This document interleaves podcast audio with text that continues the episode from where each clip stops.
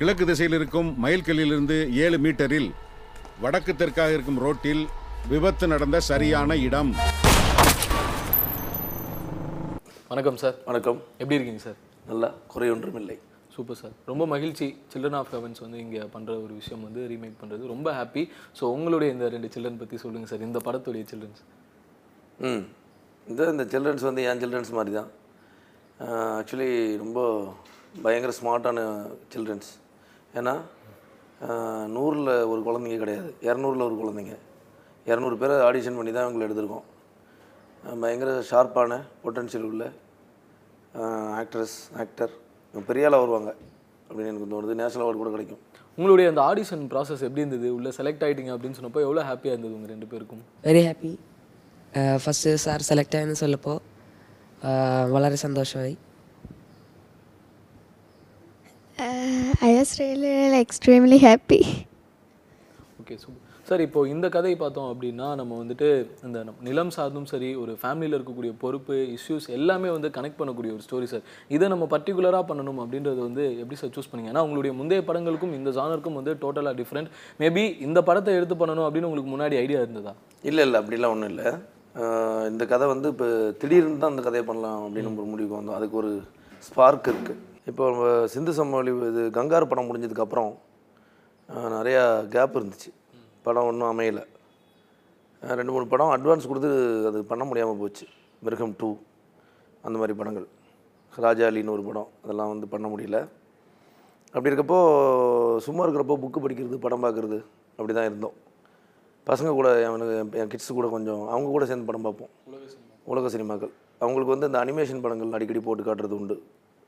அந்த kung fu Panda, good dinosaur, அந்த Frozen, அந்த மாதிரி படங்கள், honey I Sarang the kid, அந்த மாதிரி படங்கள் அப்படி போட்டு கேட்டுறப்போ என் பசங்க கேட்டாங்க, என் பொண்ணு கேட்டுச்சு.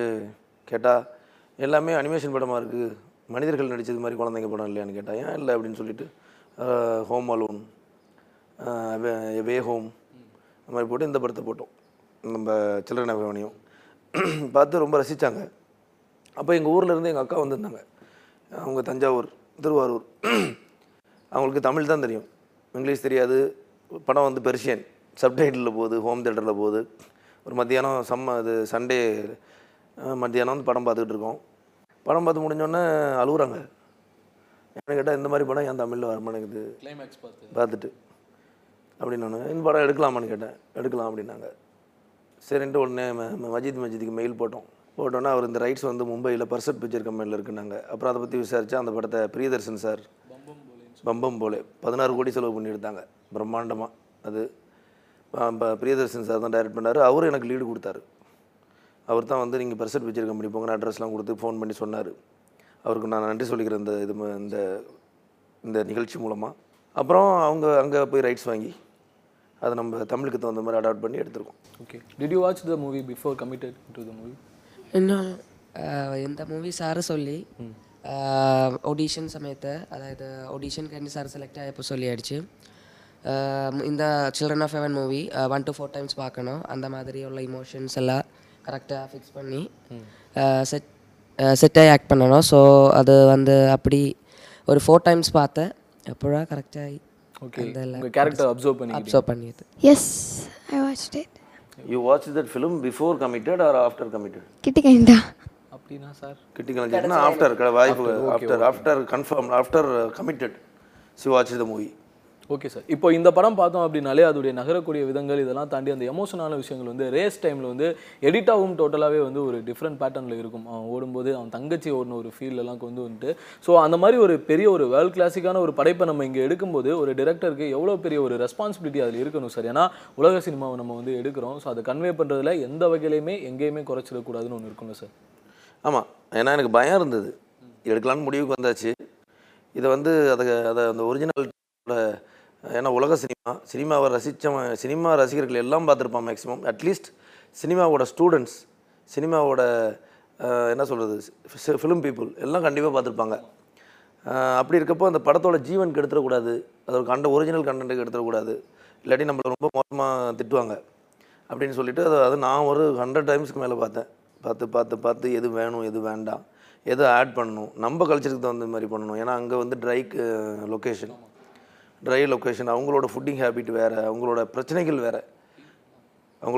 வேறு, இங்கே வேறு, இங்கே அதுக்கு தகுந்த மாதிரி அடாப்ட் பண்ணணும் அப்படின்னு சொல்லி நான் திரைக்கதையவே வந்து ஸ்டேஜ் நேரேஷனில் சொல்லாமல் ஃப்ளாஷ்பேக்கில் ஆரம்பிக்கிறப்ப தான் இந்த படத்தை வந்து ஒரு அடல்ட்டு பிரதர் ஒரு அடல்ட்டு சிஸ்டர் வாய்ஸ் ஓவரில் கதை சொல்லுவாங்க. அந்த கதை சொல்கிறப்போ இந்த சின்ன பசங்களோட கதை போயிட்டுருக்கும். இதான் எங்கள் ஊர், இதான் எங்கள் பள்ளிக்கூடம், இதான் எங்கள் ஸ்கூல், இதான் எங்கள் கோயில், இதான் எங்கள் அப்பா அப்படின்னு சொல்லுவாங்க. விஷுவல் மட்டும் இந்த பசங்க இது ஓடிக்கிட்டுருக்கும். அப்போ வந்து இந்த தங்கச்சியோட ஷூ அறுந்து போயிடும், அது தைக்கிறதுக்கு எடுத்துகிட்டு போக மிஸ் ஆகிடும். அப்போ அந்த ஷூ இல்லாமல் ஸ்கூலுக்கு போக முடியாது, ஏன்னா கான்வென்ட்டில் படிப்பாங்க. கொடைக்கானல் மாதிரி இடத்துல ஷூ இல்லாமல் குளூரில் போக முடியாது, அது ஸ்கூலோட ரூல்.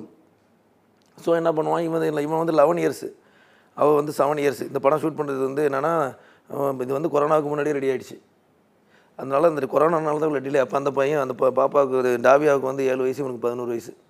இப்போ வந்து 3 வருஷம் கழிச்சு தான் அந்த படம் வருது, அது கொரோனா மெயின் ரீசன். அப்போ வர்றப்போ இந்த பசங்க ஷூ போட்டுட்டு தான் போகணும். இவன் 11 இயர் பாய் ஷூவை வந்து அவள் போட்டுட்டு போகணும் மார்னிங். ஏன்னா அதுக்கு நான் என்ன பண்ணேன், ஈரான்ல எல்லாம் வந்து கேர்ள்ஸுக்கு தனி ஸ்கூலு, பாய்ஸ்க்கு தனி ஸ்கூல், காலையில் ஒரு செஷன் நடக்கும், ஆஃப்டர்நூன் வந்து பாய்ஸ்க்கு நடக்கும். இங்கே என்ன பண்ணோம், அதுக்கு வந்து நம்ம பெருந்தலைவர் காமராஜர் சார் ரொம்ப ஐயா ஹெல்ப் பண்ணாங்க. என்னென்னு கேட்டால் மிடில் எலிமெண்ட்ரி ஸ்கூல்லாம் 1 கிலோமீட்டரில் இருக்கணும், மிடில் ஸ்கூல்லாம் 3 கிலோமீட்டருக்குள்ளே இருக்கணும், ஹை ஸ்கூல்லாம் வந்து 5 கிலோமீட்டருக்குள்ளே இருக்கணும்னு. அப்போ என்ன பண்ணுவாங்க, எலிமெண்ட்ரி ஸ்கூல்லாம் சீக்கிரம் ஆரம்பித்து சீக்கிரம் விட்ருவாங்க, ஹை ஸ்கூல்லாம் லேட்டாக ஆரம்பித்து லேட்டாக விடுவாங்க. அந்த லாஜிக்கை உள்ளே சொல்லுவேன் சொல்லிவிட்டு இப்போ காலையில் அந்த பொண்ணு இவன் ஷூவை போட்டுட்டு போவா, மறுபடியும் அவன் ஓடி வந்து தப்பு பட்டை ஓடிடுவா, ஓடி வந்து இவன் போட்டு ஓடுவான். அப்புறம் இது கடையில் ஷூவெல்லாம் தேடுவாங்க, ஒரு இடத்துல இருக்கும், அங்கே போவாங்க. இவங்களோட மோசமான ஒரு பிளைண்டோட பொண்ணு போட்டிருக்கும், அதை பார்த்துட்டு வாங்காமல் வந்துடுவாங்க. அப்புறம் இவன் உண்டியில் உடச்சி வாங்க ட்ரை பண்ணுவான். அப்போ வேலைக்கு போய் வர்றப்போ கொஞ்சம் காசு எக்ஸ்ட்ரா கிடைக்கும், வாங்கணும்னு ட்ரை பண்ணுவாங்க, எல்லாம் சொதப்பும். கடைசியாக அந்த ஷூ தங்கச்சிக்கு வேணும், அதனால் இவன் ஸ்கூலுக்கு லேட்டாக போய்கிட்டே இருக்கான். அப்போ வந்து என்ன பண்ணுவாங்க, ஒரு ஸ்கூலில் ரன்னிங் ரேஸ் அனௌன்ஸ் பண்ணுவாங்க.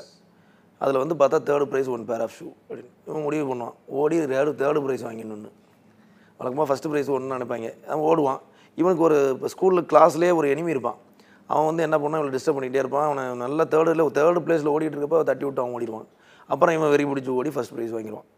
அப்போ 1st ப்ரைஸ் ஷூ கிடையாது, வேறு. அப்போ அழுவான். அப்போ அவங்க அப்பா ஷூ வாங்கிட்டு வர்றதை அப்படியே ஆடியன்ஸ் காட்டி முடிச்சிருப்பாங்க அவங்க. நான் அது முடிஞ்சோடனே அந்த கால் கொப்பளங்கள் புண்ணோடு வந்து உட்கார்ந்தோடனே அந்த வாய்ஸ் ஓவர் மறுபடியும் வரும். நாங்கள் ஒரு ஜோடி ஷூக்காக ஓட ஆரம்பித்தோம், நாங்கள் படிப்பை முடித்ததும் அந்த ஷூக்கிலேயே தயாரிக்கிற கம்பெனி ஆரம்பித்தோம், வியாபாரம் பண்ணுறோம். Good shoes take you good places. ஆமாங்க, இந்த காலனிகள் தான் எங்களை இங்கே வரைக்கும் கூட்டி வந்திருக்குங்கிறப்போ ஃப்ளைட் வந்து டெல்லியில் லேண்ட் ஆகும். படம் ஆரம்பிக்கிறப்போ நாங்கள் ஒரு தலைநகரை நோக்கி முக்கியமான காரணத்துக்கு போகிறோம்னு சொல்லியிருப்பாங்க. டெல்லியில் லேண்ட் ஆகிட்டு ராஜபாதை, பத்மஸ்ரீ, இது Rashtrapati Bhavan, Padmashri award for trade and industries 2019 goes to Deva Murugan சௌந்தரராஜனுங்கிறப்போ இப்போ எந்திரிக்கிறவன் கதிர், இவன் வளர்ந்தோட இவனோட அடல்ட்டு அவங்க தான் பேசியிருப்பாங்க மேடம்ல. பத்மஸ்ரீ அவார்டு வாங்கிட்டு வெளில வருவான், ரிப்போர்ட்லாம் கேட்பாங்க. ரொம்ப அடிமட்டத்திலேருந்து இவ்வளோ சின்ன வயசில் பத்மஸ்ரீ அவார்டு வாங்கியிருக்குங்க, இதுக்கு என்ன காரணம்னா அதுக்கு ஒரு காரணம் ஒரு ஜோடி ஷூ. காசு சம்பாதிக்கணும், பேர் வாங்கணுங்கிறதுக்காகலாம் நான் இது பண்ணல. அப்படி பண்ணின்னு நினச்சிருந்தா நான் லெதரில் பண்ணியிருப்பேன். நான் காட்டன்லையும் ரப்பர்லையும் எக்கோ ஃப்ரெண்ட்லியாக தான் பண்ணியிருக்கோம். அதே மாதிரி மற்றவங்களோட காசு கம்மியாக கொடுக்குறோம். ஏன்னு கேட்டால் என் தங்கச்சிக்கு வலிச்ச வலி வேறு எந்த தங்கச்சிக்கும் வலிக்கக்கூடாதுன்னு நினச்சேன்.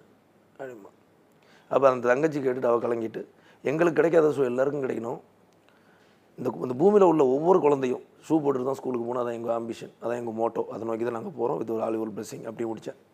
ஏன்னா வாழ்க்கை ஃபுல்லாக கஷ்டப்படுற ஒரு 2 குழந்தைங்க, படம் ஃபுல்லாக ஓடுற ஒரு ஷூக்காக ஓடுற குழந்தைங்க ஜெயிச்சா தான் நல்லாயிருக்கும்னு நான் திரைக்கதையை மாற்றினேன். அதை பார்த்தா நம்ம பார்க்குற குழந்தைங்களுக்கு கஷ்டப்பட்டாலும் முன்னுக்கு வர முடியும் அப்படிங்கிற ஒரு பாசிட்டிவ் எனர்ஜி வரும், ஒரு மோட்டிவேஷன் வருங்கிறது அப்படி பண்ணியிருக்கு இத்தனை கதையில் இந்த மாற்றம். ஓகே, ஏன்னா ஒரிஜினல் வெர்ஷன் பார்க்கும்போது அது ரொம்ப ஹார்ட் ஹிட்டிங்காக நமக்குள்ளே ரொம்ப பாரமாக இருக்கும், நம்ம வெகுஜன சினிமாவுக்கு பத்தாது.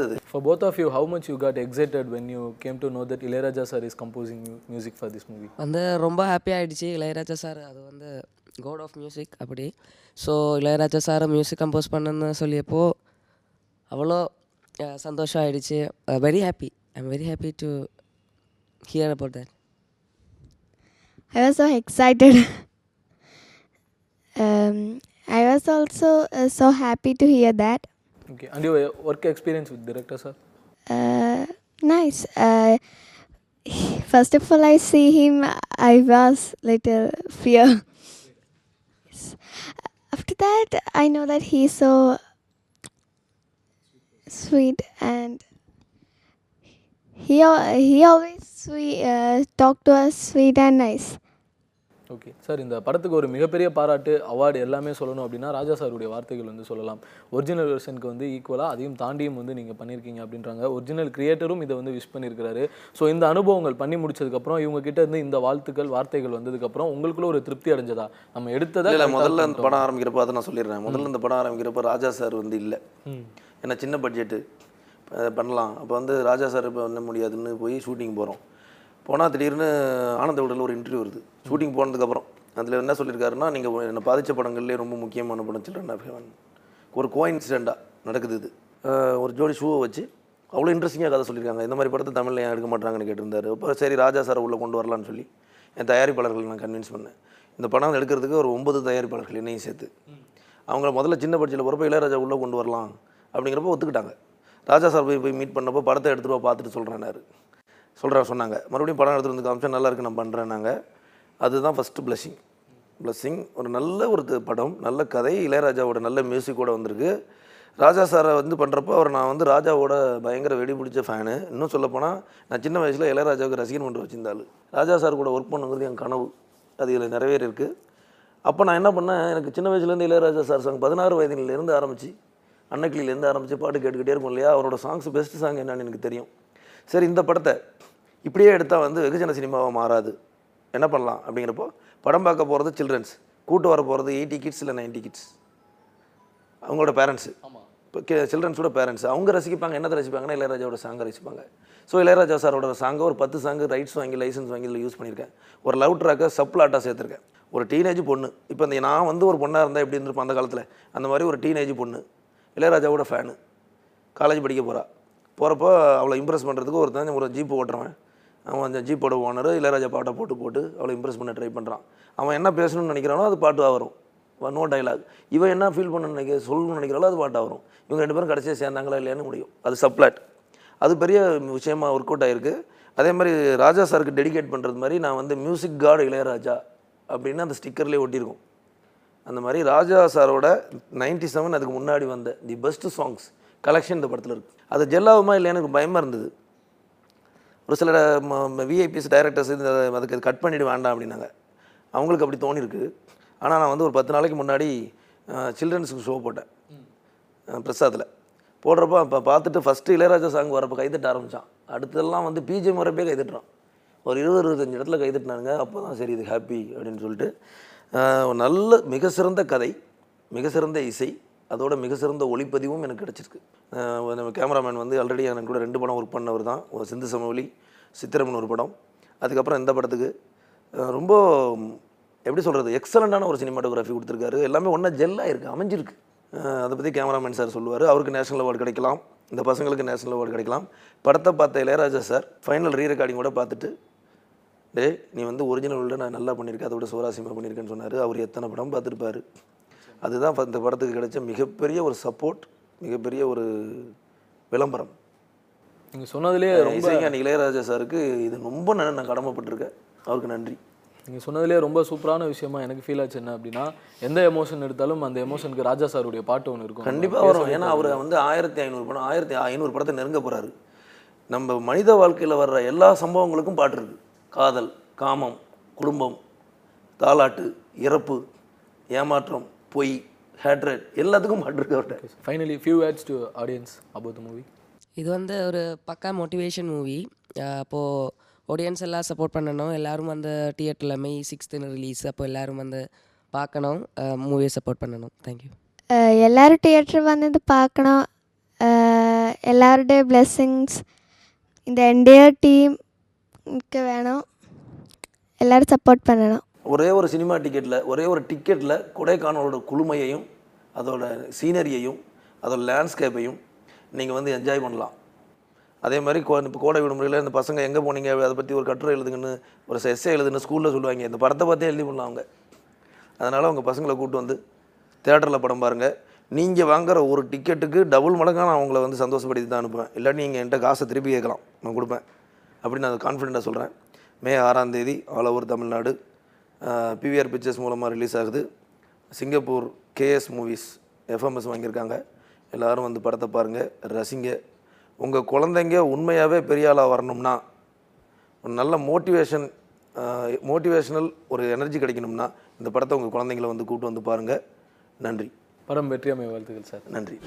டாக்டரில் எல்லாம் எழுதும் போதே நான் கேட்டேன், எப்படி இந்த மாதிரியெல்லாம் எழுதுறீங்க, உங்களுக்கு எங்கேருந்து இந்த மாதிரி வேர்ட்ஸ் எல்லாம் வருது அப்படின்ட்டுலாம். குழந்தைங்களுக்கெல்லாம் இதே கேட்சி லைனாக இருக்கும், everybody can understand. So that அதெல்லாம் இட்ஸ் நாட் ஈஸி, நோ.